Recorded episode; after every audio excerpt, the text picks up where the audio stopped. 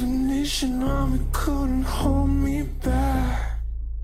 They're gonna rip it off. Taking their time. او متولد 1971 در منچستر و در تئاتر رویال کورت مشغول به کار. سایمون استیونز موسیقیدانیه که نمایشنامه نویس شده.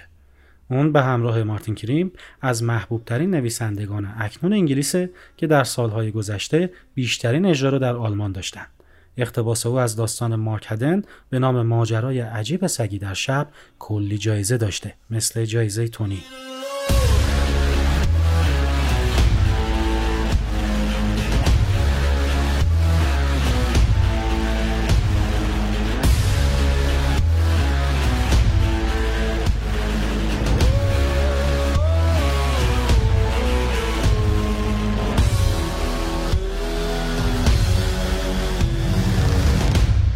من حسین رسولی هم با قسمت ویژه پادکست روزنه آبی تئاتر میزبان شماییم.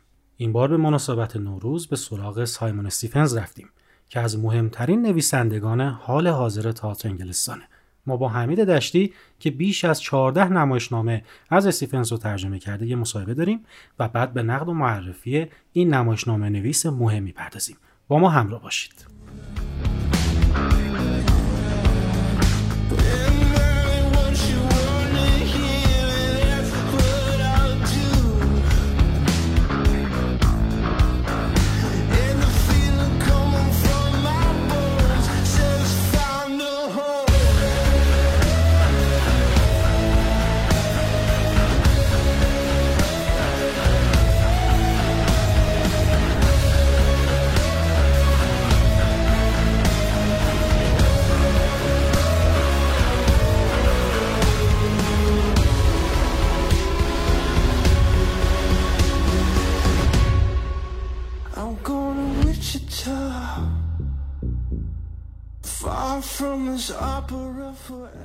اینک صدای حمید دشتی مترجم آثار سایمون استیونز رو میشنوید.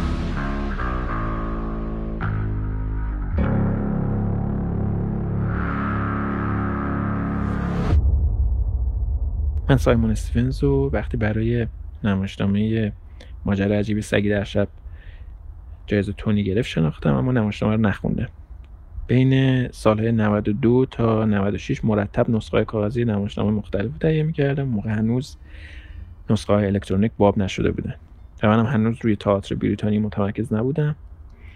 بعدتر اوایل سال 94 لابلای انتخابام به نمایشنامه هایزنبرگ رسیدم. نمایشنامه رو خوندم و بلا فاصله تصمیم گرفتم ترجمه کنم. وقتی قرار شد با نشر یک شنبه کار کنم آراز بارسقی به من گفت ما نمایشنامه رو به صورت تاکید چاپ نمی‌کنیم بعد چند تا نمایشنامه باشه. برای همین من نمایشنامه پانک راک و برکرانه دنیای پهناورم ترجمه کردم و تکین هایزنبرگ منتشر شد. از اون موقع در واقع این جرقه تو ذهن من زده شد که تمام آثارشون رو یا بخش زیادی از آثارشون در ایران ترجمه کنم. و از اونجایی که رضایت نویسنده واسه من خیلی اهمیت داشت به واسطه ایجنتشون و با پرداخت حق رایت متحد شدم که آثارشون رو در ایران ترجمه کنم. همون اوایل سال 97 هم با خود سیمون سوینز مصاحبه داشتم راجع به نمایشنامه‌ای که نوشتن که توی همون جلد اول مجموعه آثارشون در اومد دوستی که به واسطه این کار مداوم در طول چندین سال شکل گرفت باعث شد که ایشون نمایشنامه اولشون هم که هیچ جام چاپ نشده بر من بفرستن. اون نمایشنامه هم سال 96 ترجمه کردم و هنوزم هیچ ناشری برای انتشار ندادم. تا الان حدود 14 نمایشنامه از استیونز ترجمه کردم که 10 تاش منتشر شده و باقی آثارش هم به مرور منتشر میشن و در کنار روند ترجمه آثار نویسان دیگر بریتانیایی. من معمولا وقتی نویسنده رو انتخاب می‌کنم به یک دو تا ترجمه بسنده نمی‌کنم. بیشتر اوقات گیر میدم به اون نویسنده و تا حد ممکن است نویسنده ترجمه می‌کنم. تو ترجمه کارهای استیونز حفظ ادبیات معمول نویسنده برام خیلی مهمه. فکر کنم وقتی یک مترجم روی نویسنده متمرکز میشه جدای از حفظ ساختار محتوای آثار نویس باید به یه زبان مشترک تو آثار برسه. بر من زیست ترجمه با تحقیق درباره هر متن شروع میشه. وقتی استیونز پانک راک به موسیقی ارجاع میده من اونا رو گوش میدم. یا وقتی می‌دونم خود استیونز عضو یه گروه پانک اسکاتلندی بوده برام جذاب میشه. آلبومش رو می‌گیرم و گوش میدم. به نظرم ترجمه آینه و شروع و پایان این آین برای من با پختن آغاز میشه. بیشتر مواقع مربا میپزم. تا به خودم یادآوری کنم که بیشتر از مهارت زبانی زمان و وقفه های عمدی بین فرایند ترجمه است. که باعث قوام ترجمه اثر میشه.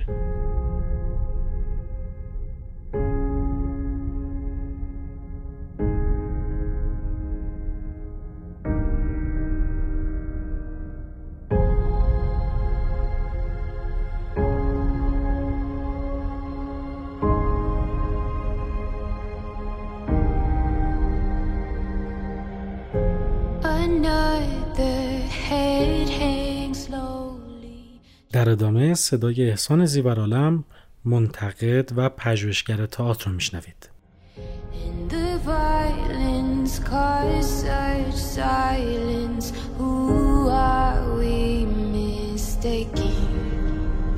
But you see, it's not me, it's not my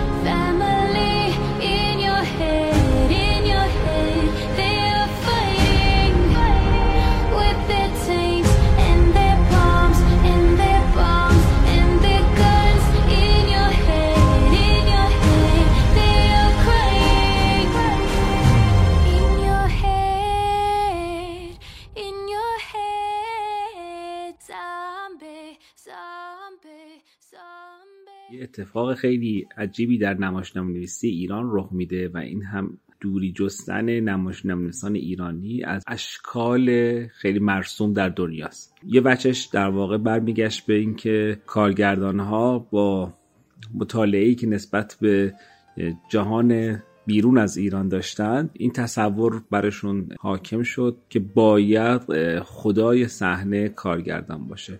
ممکنه برحق هم باشن. اما این برحق بودنشون منجر به از بین رفتن خیلی از فرم های نوشتاری در نمایشنامه نویسی شد. شاید یکی از مهمترین اتفاقاتش حذف داستان بود یعنی اینکه نمایشنامه نویسان ما مجبور شدن که تا می‌توانند دست به پیچیده کردن و قامز کردن نمایشنامهشون بزنن و در مقابلش داستان و روایت خیلی سرراستی که می‌خواستن روی صحنه به نمایش بگذارن رو از بین ببرن. محصولش رو می‌تونیم تقریبا در آثاری که همین الان در تهران یا شهرهای مختلف ایران روی صحنه میره هم دید. این در حالی بود که حداقل در کشور انگلستان و حتی در فرانسه نمایشنامه نیسان کماکان داشتن از سنت های ادبی مرسوم خودشون تبعیت می‌کردن و شاید آقای استیونز یک نمونه خیلی خوبشون باشه یک نویسنده ای که نسبت به حداقل قورهایی مثل تامس توپارد اینها در انگلستان جوانتر بود. آنچه که می نویسه یک داستان کاملا مشخصی داره. خیلی تلاش نمی‌کنه که در روایتش پیچیدگی های عجیبی ایجاد بکنه که مثلا مخاطب متوجه نشه که این قصه چی میگه و بیشتر از اینکه بخواد بازی های نوشتاری رو دست بگیره توی نمایشنامش موقعیت های انسانی خلق کنه حالا نمونه خیلی مشهورش از این نویسنده در ایران پانک راک هست که خیلی هم جالبه. یعنی این آقا اومده یک موقعیت کاملا اجتماعی حتی با انگاره های سیاسی رو انتخاب می‌کنه. نسبت بهش واکنش نشون میده که اون هم قتل عام دانش آموزان توسط یک دانش آموز هست. اهانت های نژادی هست تبعیض های نژادی هست. مسئله ای که با عنوان قلدری در مدرسه مطرح میشه و تو دلتون هم بخواد همین الان فیلم و سریال ساختن در قلب رفته سراغ اون و شاید موضوعی که خیلی وقتا ممکن واسه ما ایرانیا موضوع مثلا چرندی بیاد همین موضوع چرند رو نشون میده که چقدر بحران انسانی پشتش هست. Downtown by myself, and I had so much time to sit and think about myself. And then there she was, like double cherry pie. Yet there she was, like disco superfly. I smell sex and candy here. Who's that lounging chair? Who's that casting devious stares in my direction? Mama, this surely is a dream. Yeah. Yeah, mama, this surely is a dream.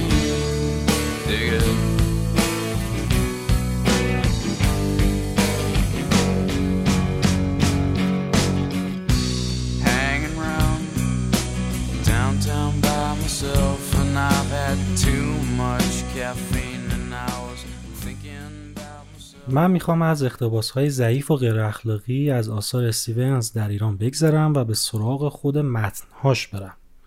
به طور کلی اعتقاد دارم که اجرای آثار غربی در ایران غیر ممکنه چون که تفاوت‌های فرهنگی و زبانی زیادی وجود داره و سانسور هم عاملی بازدارنده شده. البته اجرا از آثار کلاسیک تا حدی قابل قبوله ولی اجرای آثار معاصر کاملا از قضیه پرت هستن. من فکر می‌کنم که باید بیشتر متن انزمامی تولید کنیم که وابسته به تاریخ اکنون باشه. متنایی که مسائل انسان ایرانی امروز رو نشون بده. دایلامه های اخلاقی پیش روی ما و دوراهی های وجودی زندگی زیسته امروز خودمون. البته نباید از تئاتر معاصر اروپا غافل بشیم. مخصوصا فردی مثل سایمون استیونز که برای تئاتر نوجوانان اهمیت ویژه‌ای قائله. در ایران تنها محمد عاقبتیه که دغدغه‌ای مثل استیونز داره و به نظرم موفق هم نبوده. دو تا از نمایشنامه های استیونز برای من خیلی مهم هستند. یکی موتورتاون یکی هم موسیقی کانتری. هر دوی این نمایشنامه ها با ترجمه حمید دشتی از سوی انتشارات روزنه منتشر شدند. کتابی که من دارم برای سال 1398 که با قیمت 38500 تومن در دسترسه حتما این کتاب رو تهیه کنید چون ترجمه بسیار دقیق و روونی داره.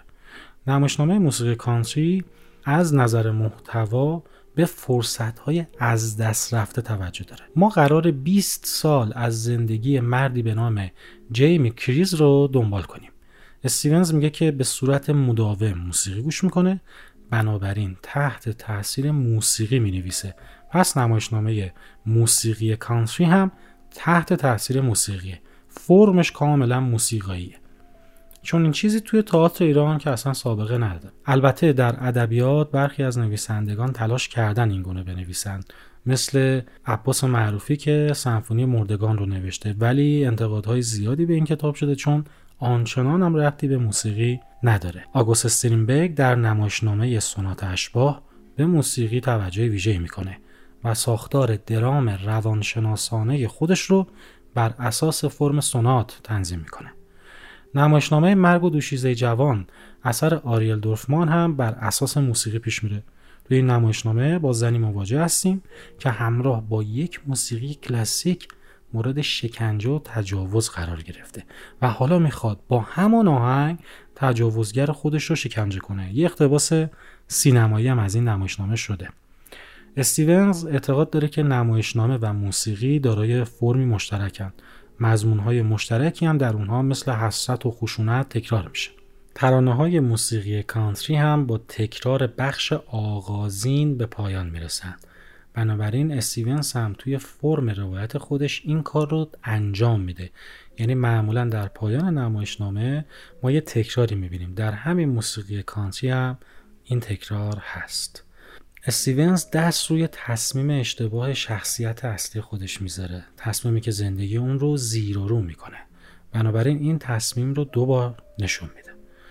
جالب از دقدقه های استیونز هم بدونیم. چون اون نمایشنامه رو در بند اعدامی ها روی صحنه برده.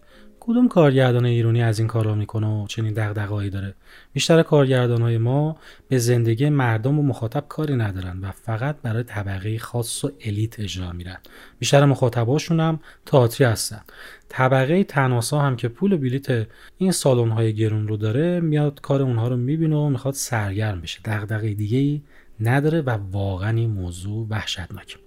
اگه به فیلم سزار باید بمیرد ساخته برادران تاویانی نگاه بکنید متوجه میشید که اونها هم فیلم خودشون رو تو یک زندان ساختن. بازیگران اصلی هم زندونی هستن. می‌دونید چرا؟ چون بیشتر بازیگرا به خاطر خیانت دوستان و جامعه سرمایداری به اونجا رفتن و حالا باید حبس ابد بکشن. خیلی درست و تاثیرگذاره نه؟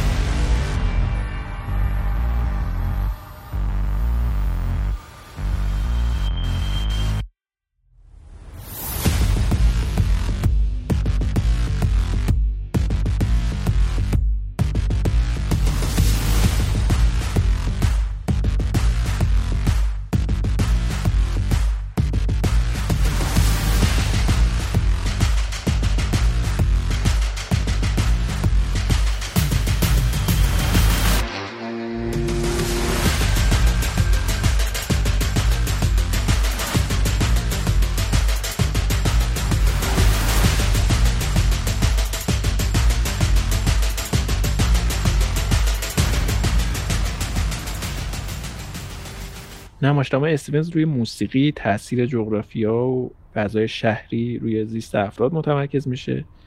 همینطور کاوش تو جامعه معاصر بریتانیا خصوصا نوجوانا. چند تا از نمایشنامه فوق‌العاده‌اش که راجع به نوجواناست که اکثرشون هم ترجمه کردم و چاپ شده مثل پانک راک، مرغ‌های ماهیخوار، پورت و همینطور صبح در دسترس هستند و نمونه های بسیار موفقی در ادبیات نمایشی معاصر بریتانیا محسوب میشن. پدر استیفنز الکلی بوده و خیلی هم زود فوت میشه و بسیار از آثار سایمون استیفنز تحت تاثیر پدرش و تاثیر منفی الکل روی زندگی خانوادگیه. تو آثارش الزامی برای ترک خونه وجود داره و الزام دیگه برای بازگشت به همون خونه. به عنوان مثال من وقتی نمایشنامه بلوبرد رو ترجمه می‌کردم برخلاف روند معمولم شبها ترجمه می‌کنم. یه بغضی داشتم و یک الزامی برای اینکه بیرون بزنم در فضای شهری بیشتر زیست داشته باشم با توجه به اقتضای کاراکتر اصلی نمایشنامه. و این حس خوبی به من می‌داد. شاید آنچنان که یک بازیگر مطالعه داره و زیست می‌کنه یک نقش رو برای یک مترجم به اون شکل در قالب کلمات زیست نمود پیدا نکنه. اما به نظر من تأثیر گذاره و این کاریه که من فکر می‌کنم هر مترجم خوبی باید انجام بده. درباره تئاتر اروپا خصوصا بریتانیا بعد این رو خدمتتون عرض کنم که متاسفانه تو ایران هیچ تلاشی برای درک و فهمیدن تئاتر معاصر نمیشه. فکر می‌کنم تئاتر معاصر بریتانیا بسیار رئالیستیه بیشتر از که اون که بخواد قصه تعریف کنه برای ما موقعیت های عمیق انسانی و احساسی به وجود میاره. نمونه درخشانش رو ما می‌تونیم تو نمایشنامه های استیفنز ببینیم. اینکه چطور روح مخاطبش رو لمس می‌کنه که متاسفانه جاش هم تئاتر ما خالیه. اینکه نمایشنامه نویس بتونه لابلای عادی ترین مکالمات موقعیتی خلق کنه که تو رو به صورت ناخودآگاه تکون بده به نظرم شگفت انگیزه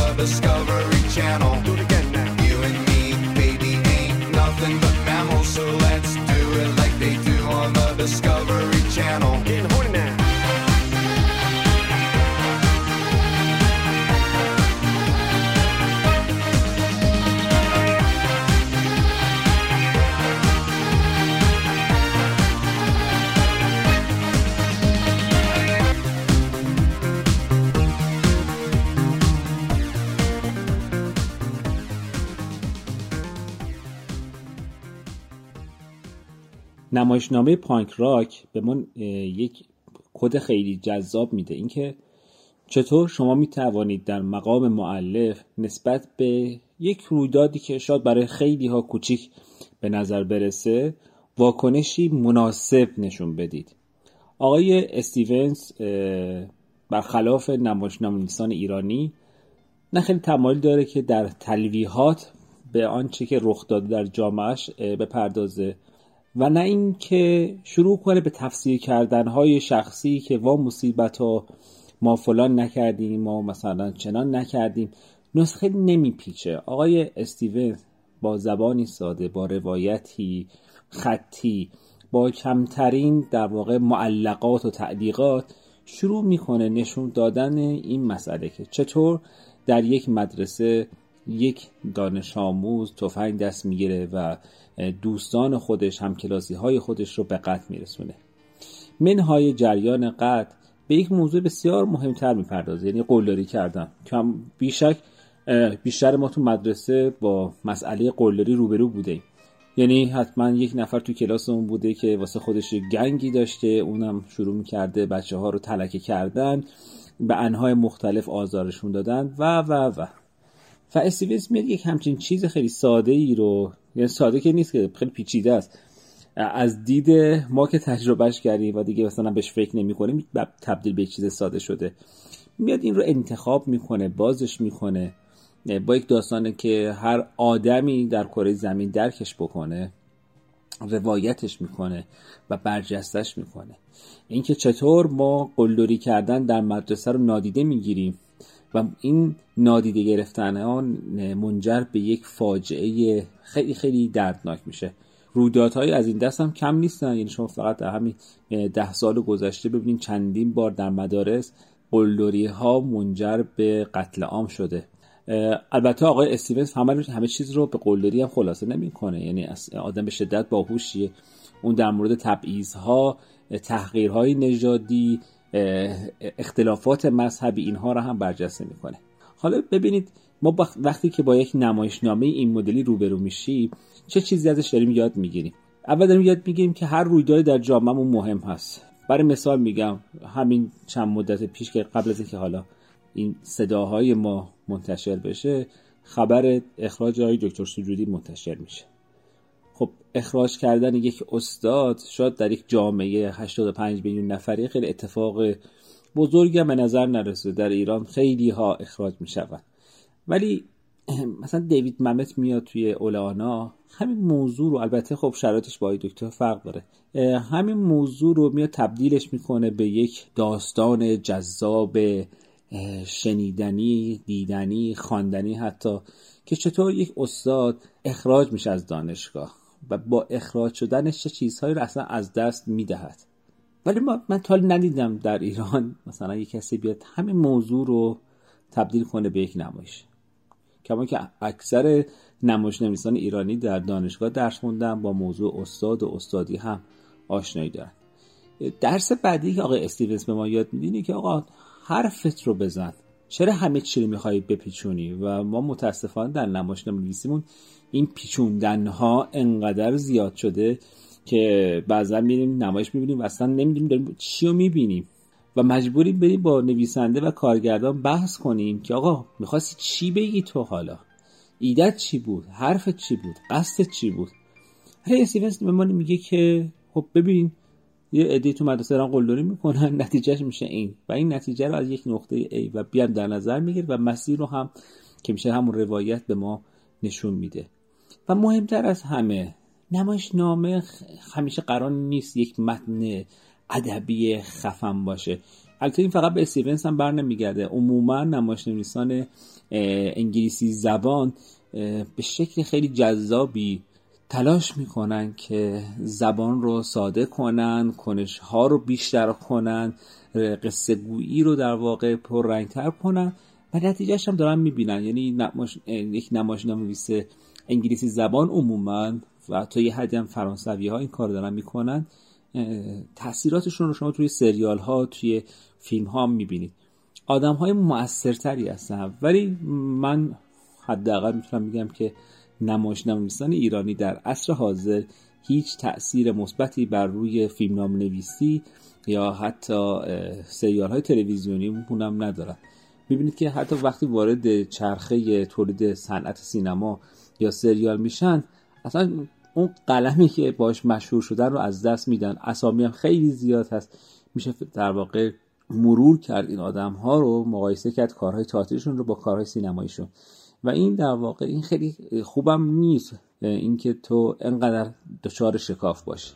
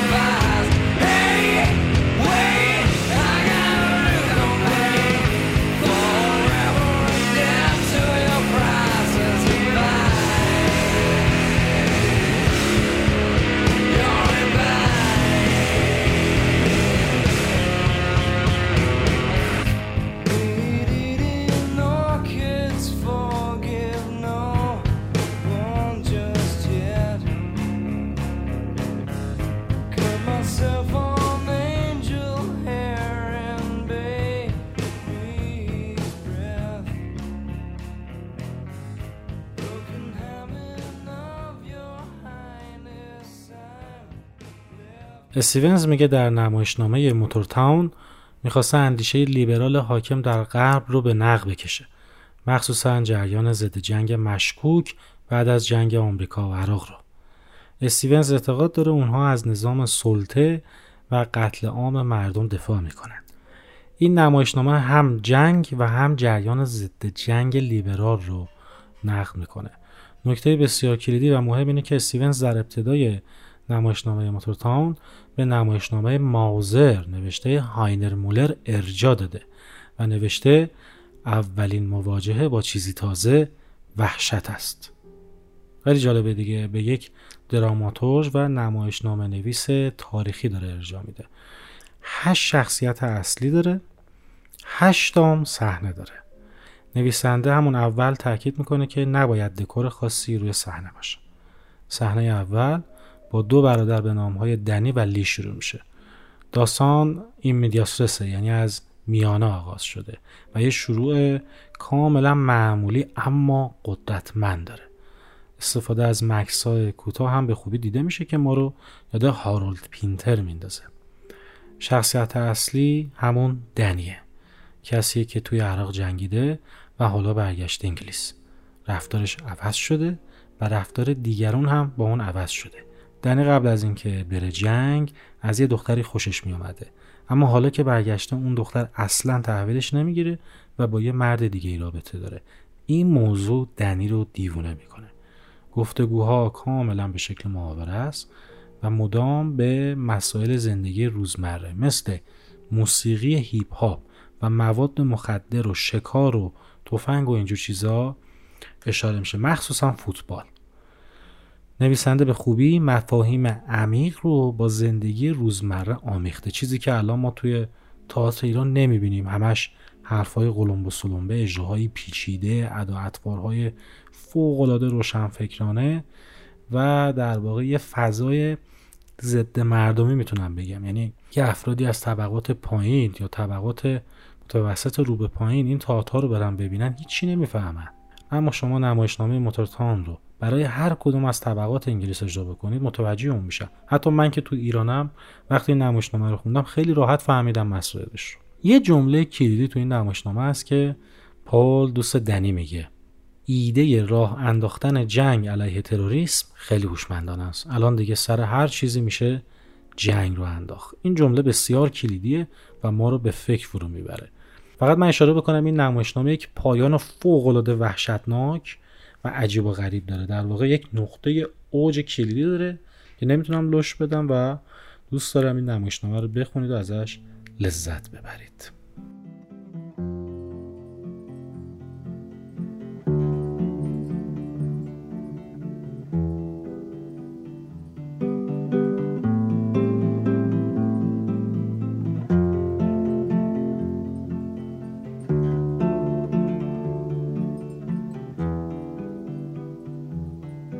It's four in the morning, the end of December. I'm writing you now just to see if you're better. New York is cold, but I like where I'm living. There's music on Clinton Street all through the evening.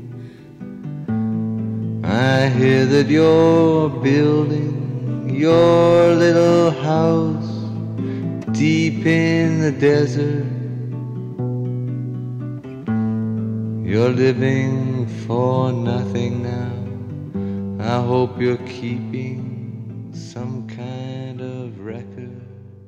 Yes, Jane. من همیشه مثالی می‌زنم آدم همیشه اونجایی که آگاهانه سعی نمی‌کنن احساس یا معنا یا انتقال بدن اتفاقا امکان انتقال احساس و معنا براشون فراهمه من دارم یه گوشه خوراکی مرغم رو میپزم. زن فرضی به عنوان مثال گوشه دیگه ای داره کار می‌کنه. ما هیچ حرف و توجه آگاهانه ای به هم نمی‌کنیم. هیچ حرفی هم نمی‌زنیم. اما داریم اتمسفری رو می‌سازیم که مهمترین بخش زیست ما رو تشکیل میده. فکر می‌کنم اینه که توی نمایشنامه های بریتانیایی وجود داره و ما بهش بی توجهیم حتی تو اجرا هم سمتش نمیریم. تو مونولوگ دیوار دریایی مواجهه الکس با دخترش واقعا تکون دهنده است. نسبت آدما و مواجههشون با مسائل فردی و اجتماعیشون ناشی از یه پختگی که از پوسته کلمات فراتر میره به نظرم. تئاتر معاصر بریتانیا سعی می‌کنه همون اتمسفرهای پنهان زندگی شهری و اجتماعی رو روی صحنه خلق کنه. خیلی سخته راجع به این که چه نمایشنامه ای از اسفنز برام جذابه و بیشتر دوستش دارم حرف بزنم اما فکر می‌کنم موتور تاون و بلو برد دوتا از انتخاب من باشن. در کنارش مونولوگ دیوار دریایی که به نظرم یکی از درخشان ترین مونولوگاییه که من خودم تا به حال خوندم. و در مورد چالش ترجمه باید بگم که آثار استیفنز پیچیدگی های زبانی نداره بیشتر پیچیدگی های موقعیتیه که چطور تو اتمسفری رو خلق کنی که نمایشنامه نویس شاید با ساده ترین کلمات خواسته خلق کنه و به مخاطبش انتقال بده. یکی از نمونه های سخت ترجمه ای برای من نمایشنامه دیوار دریایی بود مونولوگ دیوار دریایی که شخصیت الکس سعی می‌کنه گنگ و نوازه و بریده حرف بزنه و این در آوردنش تو فارسی خیلی سخت می‌شد.